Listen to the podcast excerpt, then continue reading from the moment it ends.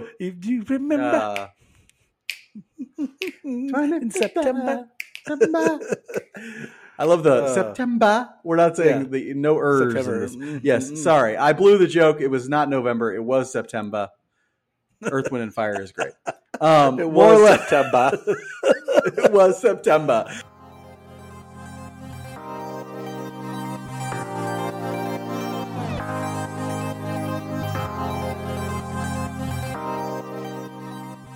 Welcome back to Royals Weekly. I am your host, Marcus Mead, and joining me as always, a man with a birthmark that looks remarkably like Mr. Belvedere, my brother Mike.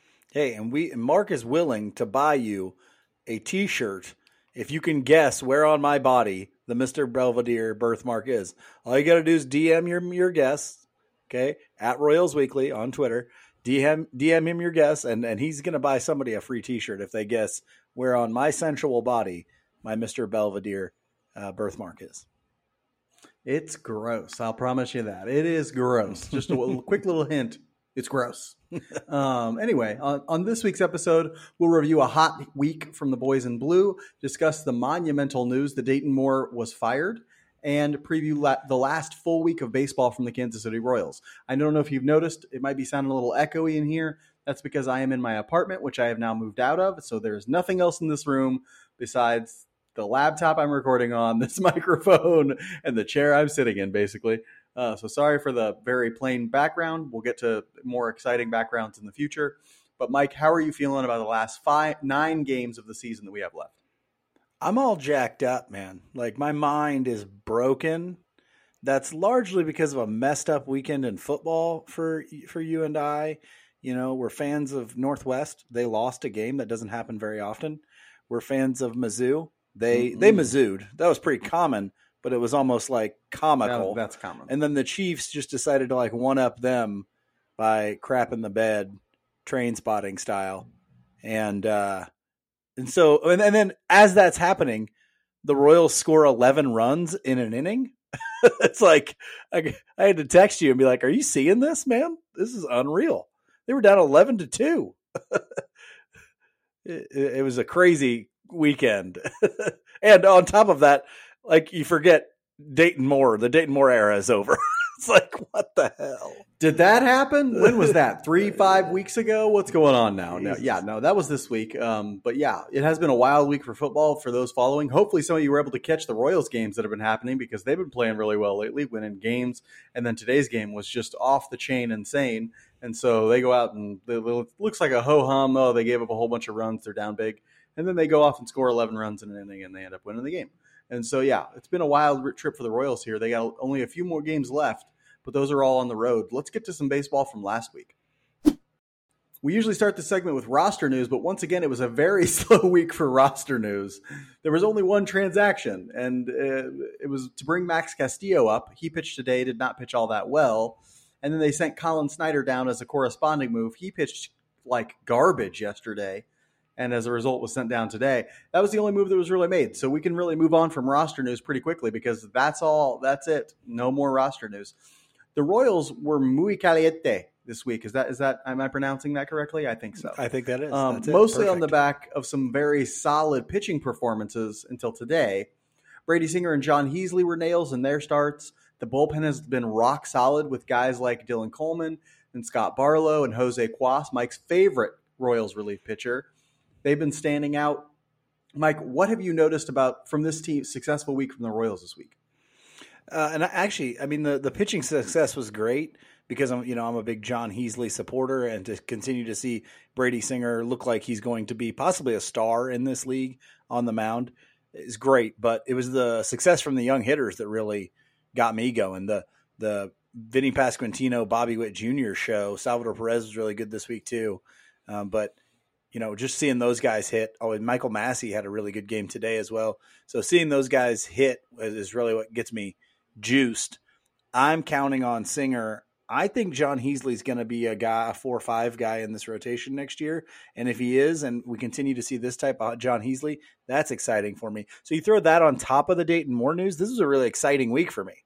I was pretty happy with the Royals this week. Yeah, the Royals are playing for nothing. These games are pretty much meaningless, but it is fun to watch them do well. It is fun to watch them go out, and especially the young guys who we're going to be counting on in the future, to watch them play well, to watch Heasley play well, to watch Singer continue to play well, and then add on the news that, hey, change is coming from this team. That's kind of an exciting thing to think about. You know, we watched some good performances on the field this week, a lot of them from young players. We're gonna give you two young players for our strong performers this week. Mike, tell us about a shortstop who had a little bit of resurgence defensively and really played well offensively this week too. Yeah, Bobby Witt Jr. really looked good offensively. I don't know that his approach necessarily showed any real improvement this week. I think that's more of an adjustment that's going to have to be made in an offseason. But he went 9 for 20 this week. He had 3 doubles. And 4 RBI, and I think that's before you take into account today's game, where he also had multiple hit game with another double. And so, yeah, he looked really good this week, the Bobby Witt Jr. that you want to see. When you look at his raw numbers, they're going to look pretty good for the season, with the plus 25-plus steals to the 20-plus or 25-plus home runs, 80-plus RBI. He looks, those raw numbers look really good. His OPS actually looks okay compared to league average, which is, almost right at 700. He's at about 720 something, I think, or 750, somewhere in there for his OPS. And so it looks good. But when you start to look at some of the more advanced stuff, you notice there's places for improvement. But it was really good to see Bobby Witt Jr. And it is every week that he has a week like this. I'd like to see him shore up that approach a little bit more. Swing less, really, is I think kind of the key for him. It's just going to be to swing less. But the weeks when, and avoid those long stretches when he's not hitting anything. But good week from Bobby this week. And it kind of connects with the guy that you're going to talk about, because a lot of times the guy you're going to talk about was driving him in. So. Yeah, I put out a fairly significant Twitter thread this week on Bobby Witt Jr.'s offense. And it really just comes down to what you said, swinging less at stuff outside the zone. He's like 14th percentile in chase rate. That's not good at all. Just swinging and missing less too. I mean, I think with his hit tool as it is, which is probably like 50, 55 grade, nothing special when it comes to his hit tool. He's probably never going to hit more than 275 as a batting average. But to get there, he also needs to just take more walks. And to take more walks, he needs to stop swinging early in counts at pitches outside the strike zone. And so, shore up that approach. If it gets better, right now he's got about a 40, 45 grade approach. If it gets to 50, he's an 800 OPS guy. If it gets to 55, he's an 850 OPS guy. If it gets to 60, he's a 900 OPS guy. And then you're talking about a true superstar offensive player, Bobby Witt Jr. Hopefully we get to that point, and hopefully it's my guy, Vinnie Pasquantino, the guy I'm talking about for my strong performer, who keeps hitting him in for the next decade, hopefully. Pasquantino just was on fire this week. 7 for 16, 1 double, 1 home run, 4 walks, no strikeouts. I believe those numbers were before today's game. Again, the game didn't finish until like right as we started recording. 2 hits today too. And he had 2 hits today. Yeah, was really on fire today, or this whole week. So yeah, great numbers from Pasquantino. It's great to see him in the lineup and having some consistent success. It makes it seem like he maybe has the chance to hit the ground running and have a full season of really solid offensive baseball in the middle of that lineup. He's going to hit like 3 or 4 for them next season, and he'll be in there every single day if he can produce as he's been producing so far this year. Whereas, and I think he's got like an 820 OPS. Like that. Yeah, his OPS is like 825 right now, which is really great. So great to see that from Vinnie Pasquantino.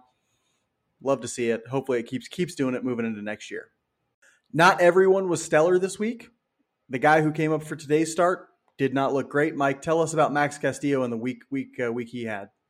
Yeah, and Castillo's another guy that I'm really hoping gets a look for the 4 or 5 spot next year. He does have experience in the bullpen with Toronto, but I'd like to see him as a starter. Today was not his shining showcase for that 4 and 5 spot for next year. 4 innings pitched, 6 earned runs, 4 walks, and 4 strikeouts. Did not look very good today in a spot start for the Royals. I'm hoping he gets is he going to get 1 more in, do you think? He probably won't, will he? He's probably done since he's on the back end. He would get once more through – well, yeah, but he would – because there's 9 games left. He would get 1 more trip so through the rotation. He's got 1 more, yeah. Right. If they keep him up and he keeps doing it, right? I think they're going to, because I think they're going to try and spread the rest of those guys out. So I don't think they want him pitching every fifth day to end the year. So I think Castillo's going to get one more. And I'm looking forward to seeing what he looks like in that one, because this was not a good one for him. It was really that fifth inning that got him. He like walks the world in the fifth inning, ends up walking a run in. And then, you know, they bring in, what's his name? Amir Garrett, mm-hmm. who gives up a bunch of runs. And that was the start of Seattle's big inning. And so, you know, rough outing for Castillo, but we've seen better from him, and hopefully we'll see better from him in the future as well. It'll be really interesting to see after this offseason if they get a new pitching coach in here, which they absolutely should. And, you know, it'll be interesting to see for all these guys, like who meshes well with that new pitching regime and maybe takes a step forward.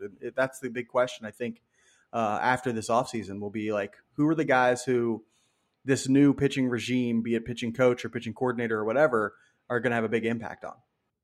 I'm talking about a guy who did not have a big impact this week. He went 1-for-17 with 4 strikeouts, no walks, and no extra base hits, and that's Michael A. Taylor.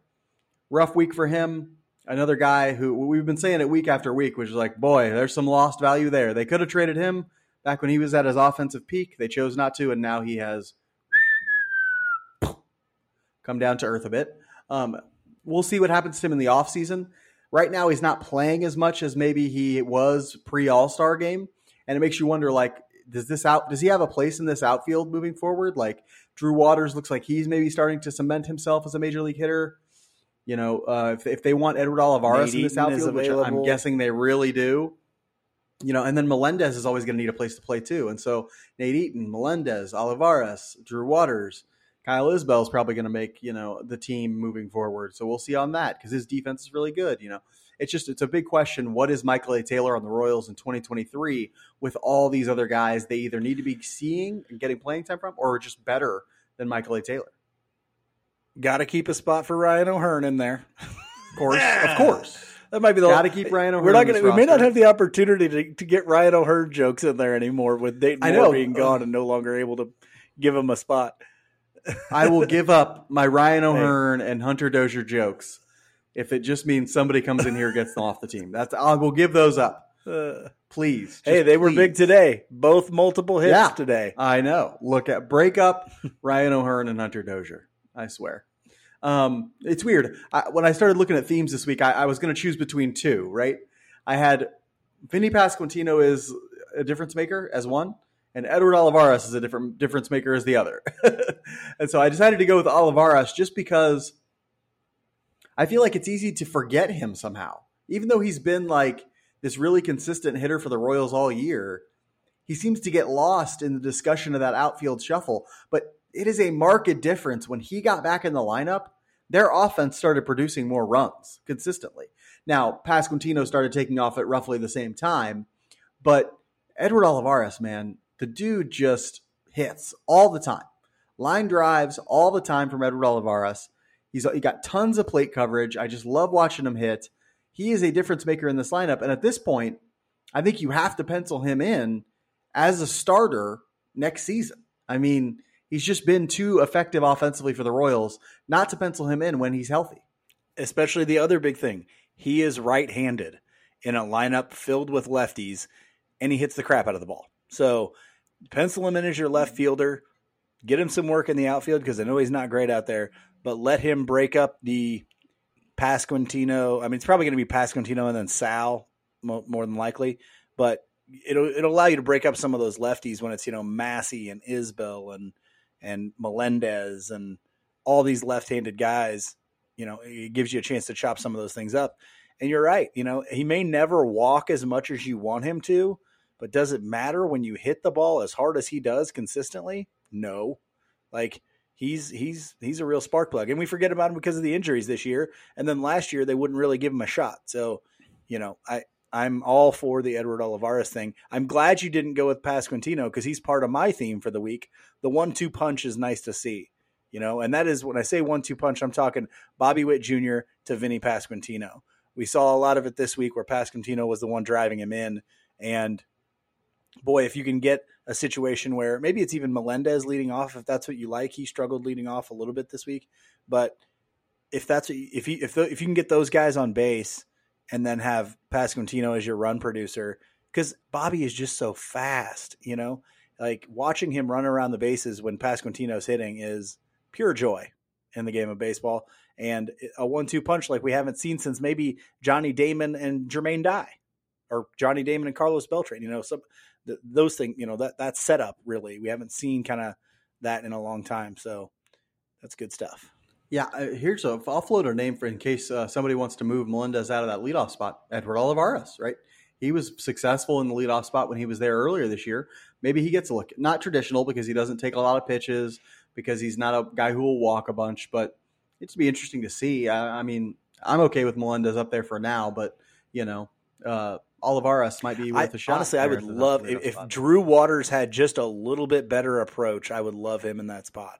Yeah, you know, that just because he's a switch hitter, he can run a little bit. He walks now. Like I would have loved him, but I don't know if he'll ever have the approach, quite good enough approach, or quite the OBP that you want, the on base ability in that top spot. But that would be really cool. It's really, really, really important to us that you subscribe, rate, and review us on whatever platform you use. Subscribing, rating, and reviewing helps people find the show and lets us know that we're doing something right and you want us to produce more content. Plus, Mike's gout flares up if we don't get the positive reviews. You don't want him to be limping around like he can't even move. Like, give him those positive subscribes. Give him those positive reviews. He'll love it. It's free. It takes very little time to write a review or to give a thumbs up or whatever, but it does us a world of good. So please go out and do that for us. And make sure to follow us on Twitter, Facebook, and Instagram. We're nearing 1,000 followers on Twitter. We're hoping to get there. So go out and follow us on Twitter, Facebook, Instagram. We post a ton of additional analysis. As I said earlier, I posted a big, long thread on Bobby Witt Jr. earlier this week. So get out there and interact with us on social media as well. Keep coming back, subscribe, rate, and review. I know it happened almost a week ago now, but we have to talk about it. We have to talk about Dayton Moore being fired. John Sherman ended the Dayton Moore era in Kansas City on Wednesday, September 21st. We certainly will remember the 21st of November. A little Earth, Wind, and Fire joke for you. Anybody get that? Or did I say? Oh, see, I blew the joke too. Do you remember? In September. I love the September. We're not saying the no ers. Yes, sorry, I blew the joke. It was not November. It was September. Earth, Wind, and Fire is great. It was September. It was September. Turns out it was not November. It was September. Okay. Moore led the Royals front office for 16 years, a stretch which saw extremely high highs and low lows. Obviously, he helped construct a team that brought 2 AL pennants to Kansas City and a World Series win. He also oversaw many non-competitive seasons in Kansas City, including this one, a season many had higher hopes for. Mike, let's start with the basics. Do you think this was the right move for Sherman and the Royals to fire Dayton Moore? Of course I do, and I think from our episode, was it last week or 2 weeks ago? You mean when I accused him of being a dictator, a North Korean dictator? Yes, that. I don't know what you're talking about. That's where you can't keep they always say, you know, the definition of insanity is doing the same thing over and over again, expecting different results. That's exactly this. You can't keep doing what you've been doing and expect different results, right? And I don't know that, you know, 10 years of not being any good is worth 10 or 15 years is worth 2 years of success. I don't know if that's necessarily the model that John Sherman wants. Obviously it isn't, but I don't know if it's the model that Kansas City wants. We want to be consistently excited about a team. If that means that, you know, they're making the playoffs consistently, or at least in the playoff hunt consistently, I think we'll take that. If that means that, you know, it may take it a little while to win World Series. I know Jeffrey Flanagan came out and was like, well, no small market team ever does this. Yeah, but the Rays are competitive every year. Mm-hmm. You know, they're a small market team. There are small market teams that might not be winning World Series, but they're competitive every year, you know, and the Royals can't sustain. I mean, here's a great example. They were talking about contracting this team at one point. Mm-hmm. They were so bad. Okay. Or relocating. Like what's to say that doesn't happen if you go another 10 years without any winning baseball? How about this? Just be competitive, guys. Yeah, and be competitive. And you couldn't do that under the Dayton Moore model, which is suck forever and pick in the top 5 all the time. And then for 2 years, your window is 2 years. Like, no, that ain't it. Yeah, and a lot of times postseason success is luck based. It's like, so imagine the ball doesn't go off Carlos Correa's glove in that game 6 against the Astros or whatever. We're not World Series champs. Yeah. Like, it just, a lot of it is fluky and luckish, you know, like imagine, you know, the ball is different in the, you know, 2014 World Series, you know, Crawford drops the ball or whatever, and then Gordon rounds third and gets home. You know, it's all real fluky a little bit in the playoffs. You know, it's luck based.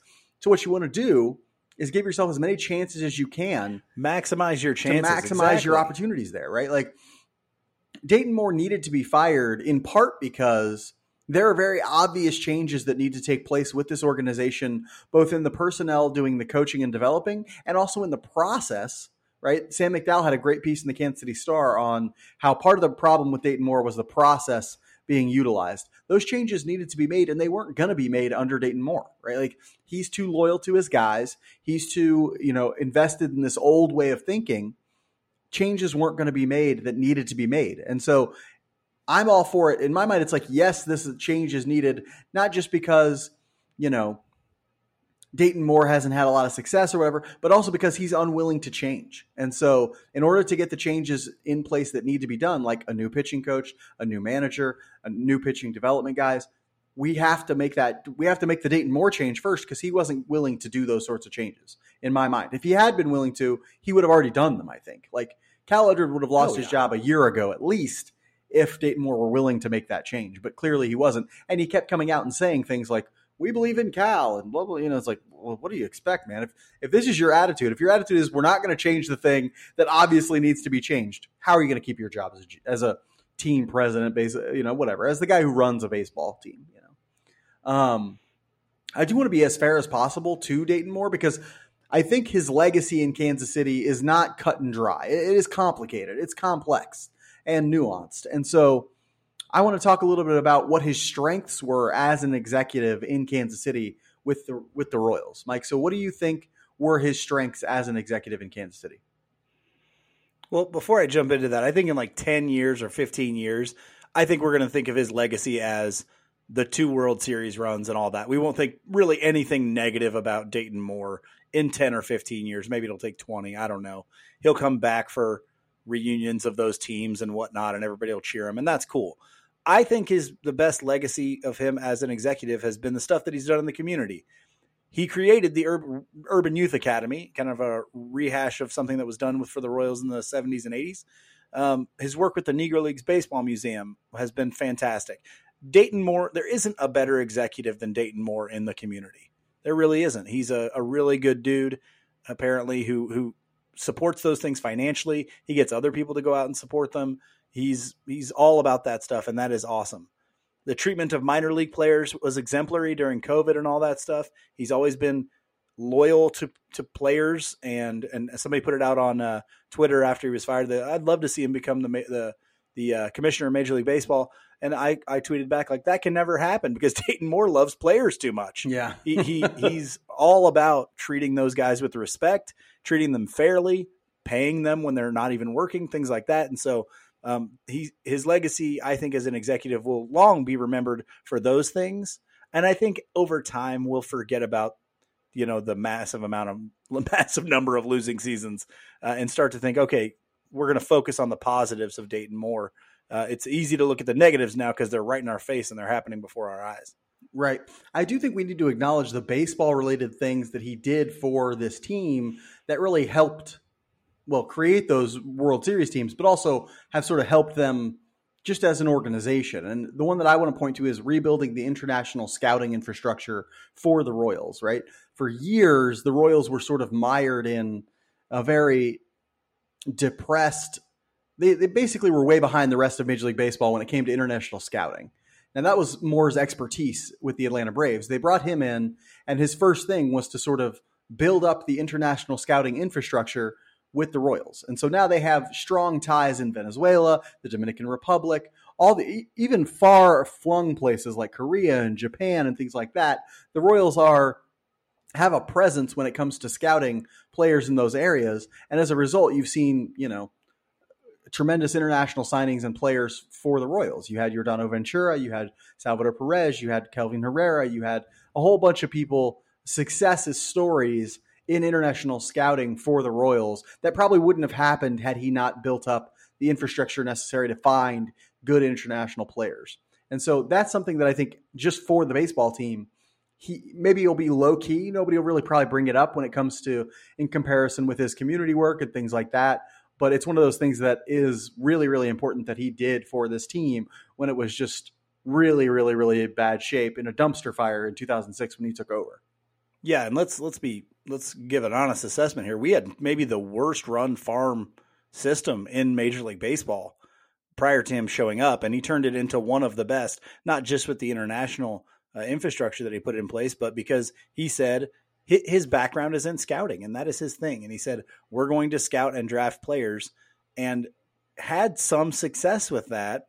He just, it's really hard today when everybody else is doing it one way with more accurate information and better data, and you aren't accepting those kind of things. You're left behind. And that's going to be what happens. And that's ultimately the reason why he's gone. I mean, and John Sherman came out and said it to his credit. He wasn't like dancing around it. It was like, oh, he didn't say, oh, we're going in different directions. He came out and said, we haven't done enough of this. We need to do more of this. Yeah, you mentioned that is ultimately the reason for his firing, a resistance to change, which is actually pretty common at the major league level. I mean, you see organizations all the time where guys, I think Joe Madden is a very interesting example of this, where like he was at one time seen as this cutting edge coach, and then time passed and now he's seen as this guy who's making really weird decisions. Same with Tony La Russa, same with, you know, it's a thing that happens a lot in Major League Baseball and professional sports, where you see people have a little bit of success doing a particular thing. And then in their minds, that means that thing can be successful forever, and they don't change with the times. And then ultimately they got to go, you know, like, he, I think, is a textbook example of that. Dayton Moore is a textbook example of that. The time started to change. It all became data-driven player development, data-driven scouting. Every team has a model and that sort of thing. And he didn't want to give up the personal element of scouting and things like that. And, you know, obviously all teams have some sort of marriage of the two, but he wanted to lean so heavily into scouting and things like that. And, you know, in today's world, you need to be much more focused on that which is data-driven, all the sort of analytics that we have tools for. You have to be able to have a literacy in those and understand their impact and listen to them. I mean, there are a lot of people in the industry who are like, no, the Royals have a great R&D department. They do stuff with analytics. The question then becomes like, are they not basing their decisions then? Do the top-line decision makers listen to those analytics guys? Are they actually involved in the important conversations? Are they leading certain things? Because if they're not, then you end up in a place where the Royals are. If they are, you end up where the Tampa Bay Rays are, with like always on the cutting edge, always knowing what they're doing next, always having guys come up and be successful, that sort of thing. With the Tampa Bay Rays, you see a consistency of plan and of sort of philosophy towards the way you develop and scout and draft and sign and all that sort of thing. Yeah, and we see it here in our organization too, though. We see it here in our organization as well with Drew Saylor on the hitting side. Like, they're using that data in a comprehensive way to develop plans for these minor league hitters that they then implement. It's not like rocket science here, people. Like, they use that data, they use it effectively, and they've churned out guys who are coming to the major leagues and contributing right away. That's not an accident.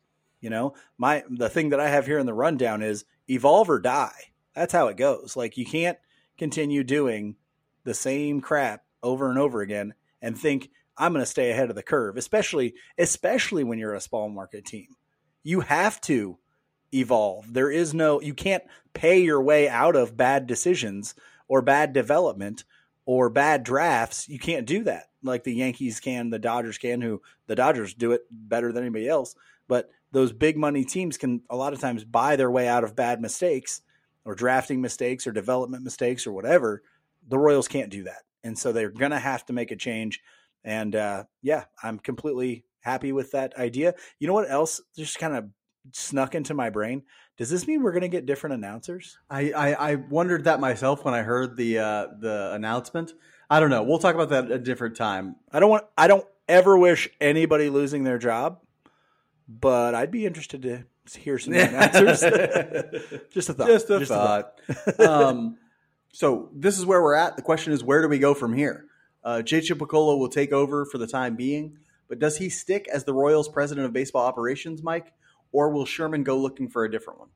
Should he? That's sort of another element. Well, yeah, and then there's been a lot of debate over this, over like, hey, how can you keep Picollo when he's a Dayton Moore mentee, when he was, you know, groomed and brought up and under Dayton Moore's wing for so long? How can you keep him? Well, the reason I think why John Sherman's comfortable keeping him is because J.J. Picollo has jumped on board with a lot of the data-driven stuff, including bringing in Drew Saylor. That was his move. And I think Picollo is really wanting to adopt that thing. Another thing that I think is important to kind of talk about here is how transactional are they going to be moving forward? Dayton Moore was not ever. You know, you and I have talked about the misses from not being transactional, the value lost, all that sort of stuff. I don't know where Picollo lands on that sort of stuff, but I would hope that he understands that a team like this needs to be more transactional in order to get value wherever they can, since they're not going to have the monetary value to take advantage of those things. But I really hope that Picollo, if he becomes the president of baseball operations, which I think he's going to be, that he hires a GM. I hope he doesn't try and do that combo job kind of a thing.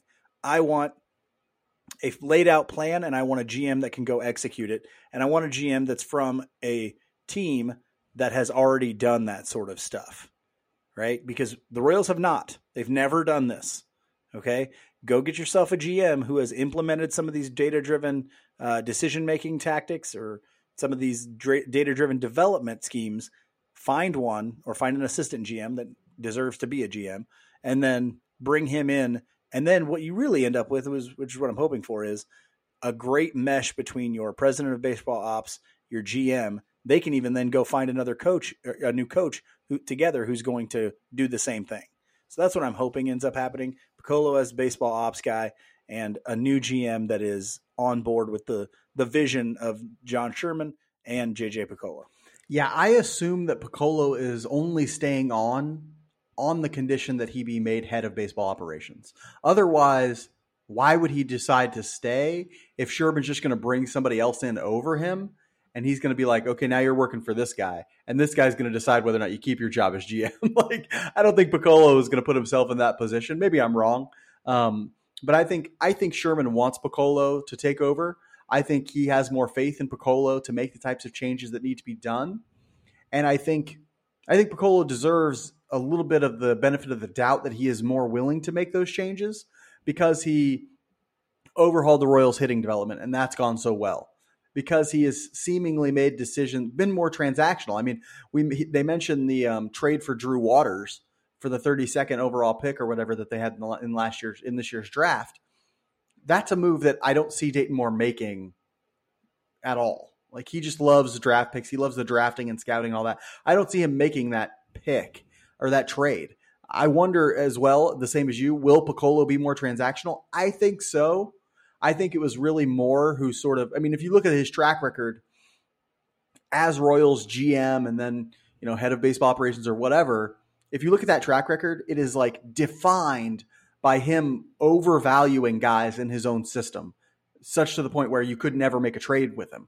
You know, every single year there was a list of guys who the Royals should be trading that they didn't trade. And the reports were always, they wanted too much for this guy. They wanted too much for this guy. They like him way more than anybody else does. That was like a constant over the course of Moore's career. I don't think it'll be the same way with Picollo. I think that they're going to talk about the models that they use to value players, the models that they use to sort of project the team. I think they're going to be talking about a lot of those things throughout the course of the offseason and adjusting them, honestly, because I think Picollo sees things a little bit differently than Dayton Moore did. The Royals have played their last home game at Kauffman, and it was a nuts one this season. So they're on the road for the final 9 with a series against the Detroit Tigers, the Cleveland Guardians, and then the Cleveland Guardians. Mike, tell us about the Tigers. Tell us about what they bring to the table. Are they scary? Are they not? Let us know. They are not scary. They're not very good. I don't have their record right in front of me right now, but it's not a good one. Oh, sorry. I forgot to put it on there. That's okay. No big deal. We've seen the Tigers so much this year. We know they're not very good. We don't have any probables from the Tigers, but it looks like the starting pitchers for the Royals are going to be Zach Greinke, Daniel Lynch. Really interested to see that that pitching performance. Looks like Mark just started doing his job. The Tigers are 60-92. And then we should have John Heasley in that last game against the Tigers. The fact that I get to see Lynch and Heasley one more time, I'm really excited about those things. Back-to-back, he's even better.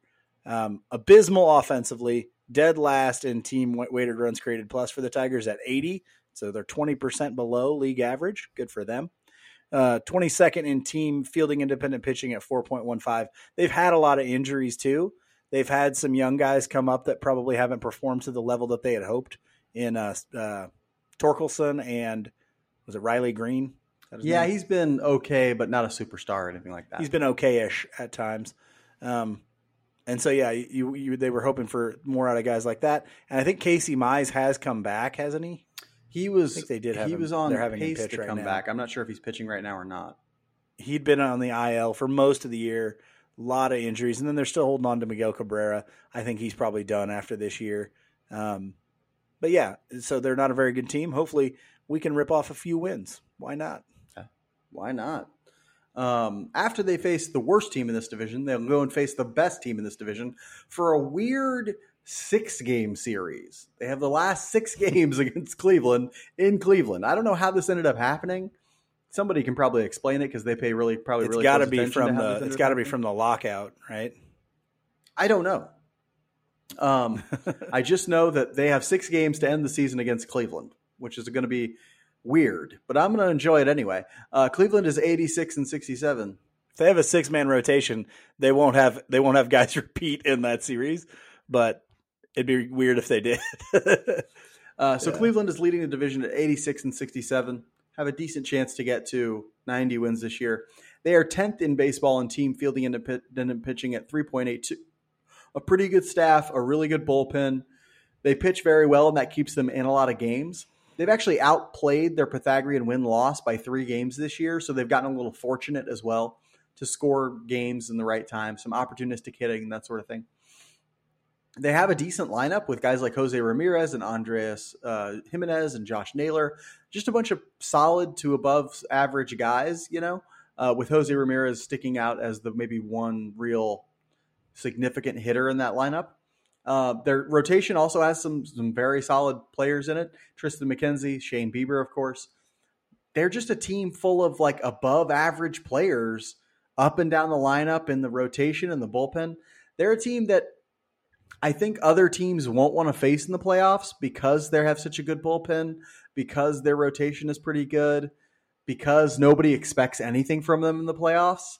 Other teams are going to be like, oh man, they're going to come in here just like raring to go with a good pitching, which wins in the playoffs. Yeah, with a mindset that's like, who cares? We're not supposed to be here anyway. Or who cares? Nobody thinks anything in the AL Central anyway.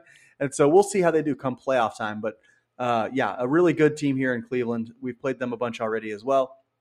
6 more games left against them. We'll end this week's episode like we end every episode with our Just About Outside segment, where we talk about something that's interesting to us outside the world of baseball. Mike, tell us what you got going on in the world. Hopefully it's super interesting.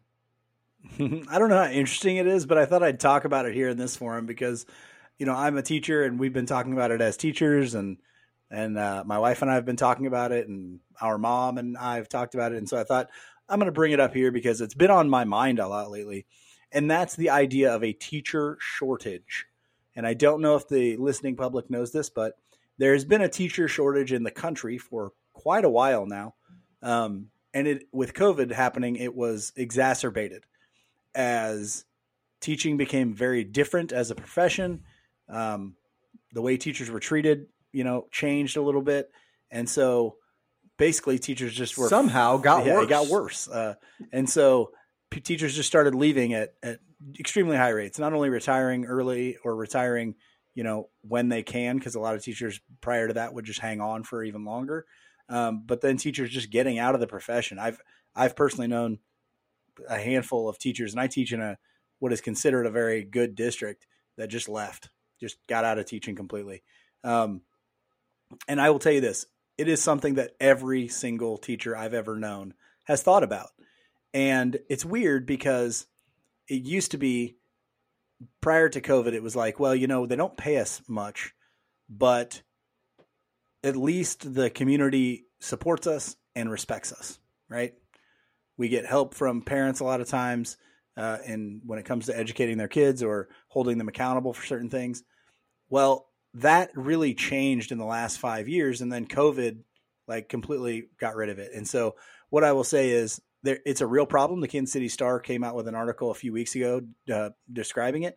And there are districts that are trying to do things like pay teachers more, but and stuff like that, but they have to go to the communities for that. Some districts and communities just can't afford it. And so they're looking for the state of Missouri to do something. The state of Missouri is not very pro public education right now. And so they're not doing much to help the situation in any way. There's sub shortages, there's teacher shortages. It's going to get worse. And, Independence, for example, Independence School District is considering going to a 4-day school week, not to save money, to attract teachers.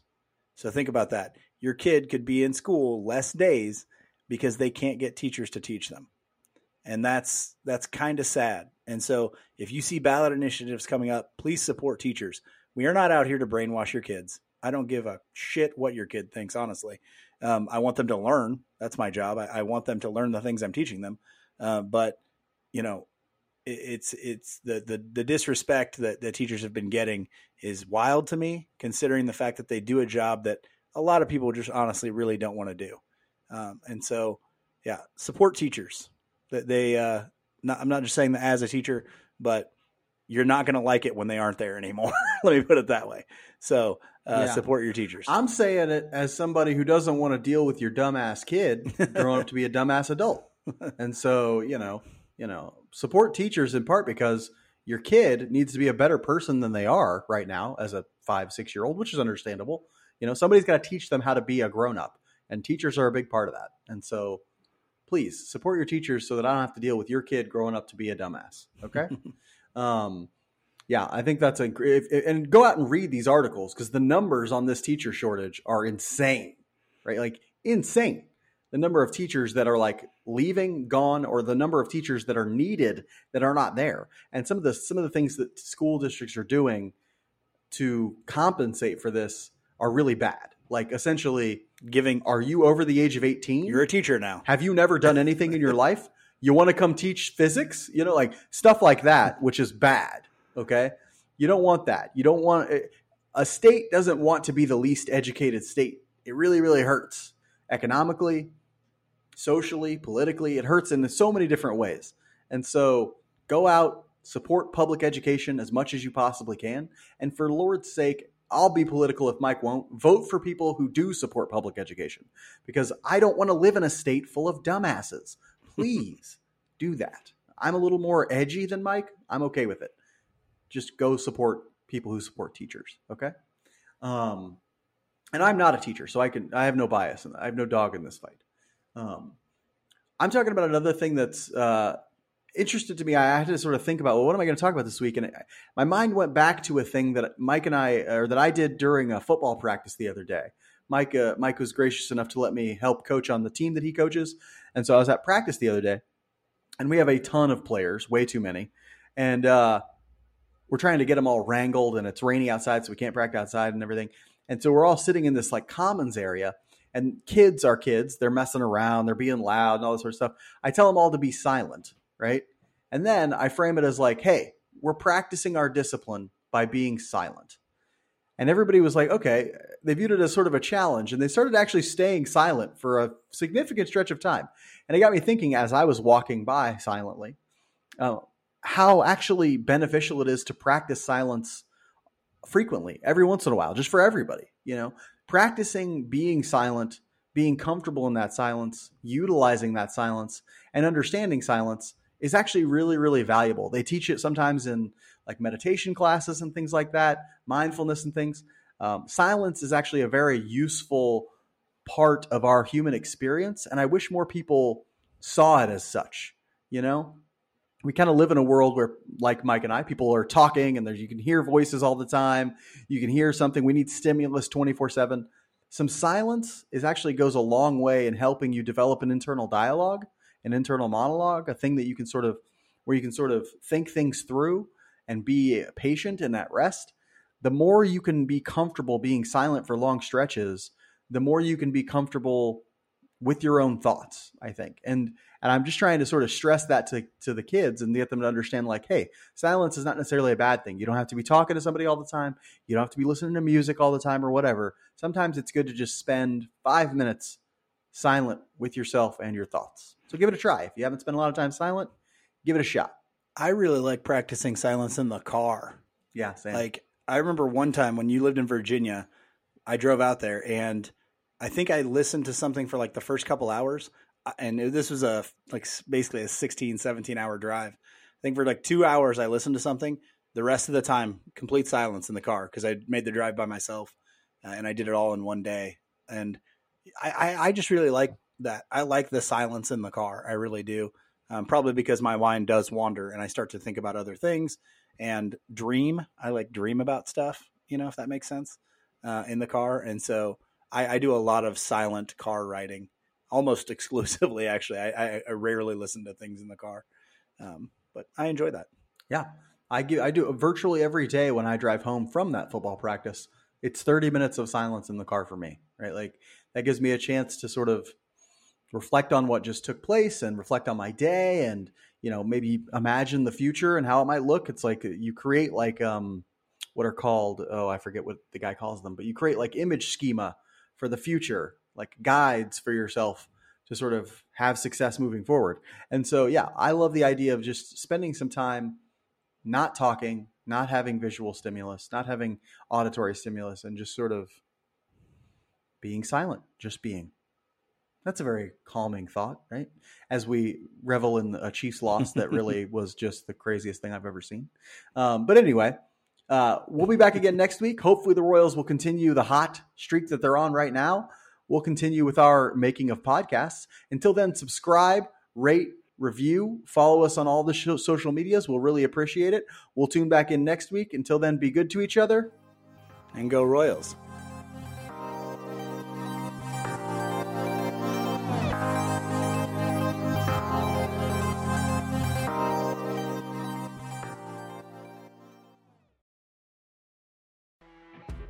You know when you're listening to a true crime story that has an unbelievable plot twist that makes you stop in your tracks? That's what our podcast, People Are the Worst, brings you with each episode. I'm Rachel. And I'm Rebecca. We're identical twins who love true crime cases that make you say, "Didn't see that coming," and we hate the people responsible for them. Listen to People Are the Worst now on Apple, Spotify, or wherever you get your podcasts.